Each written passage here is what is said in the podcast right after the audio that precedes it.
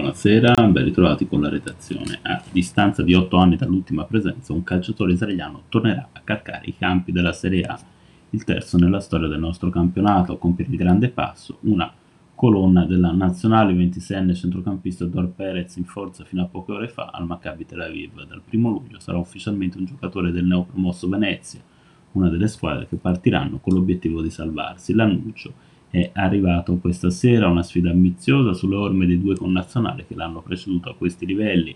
L'attaccante Eran Zahavi, oggi un punto fermo del PS Eindhoven, che al Palermo tra 2011 e 2013 non lasciò proprio un segno indelebile, il mastino di centrocampo Talbanina al Brescia dal 1997 al 2000, un debutto da brividi, al suo esordio a San Siro si trovò infatti a marcare un certo Ronaldo Luis Nazario de Lima.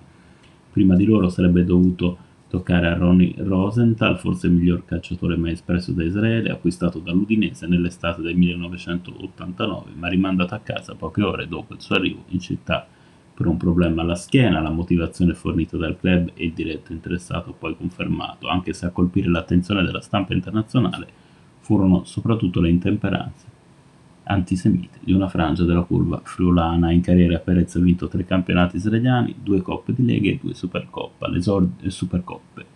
L'esordio nella nazionale maggiore, con la quale ha totalizzato ad oggi 20 presenze e due gol, risale al 2015.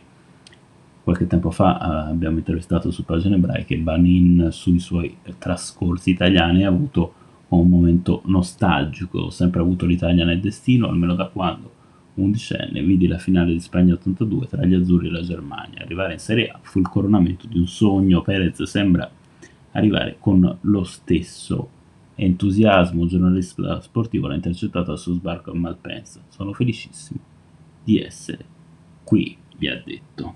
Grazie per essere stati con noi. Buona serata.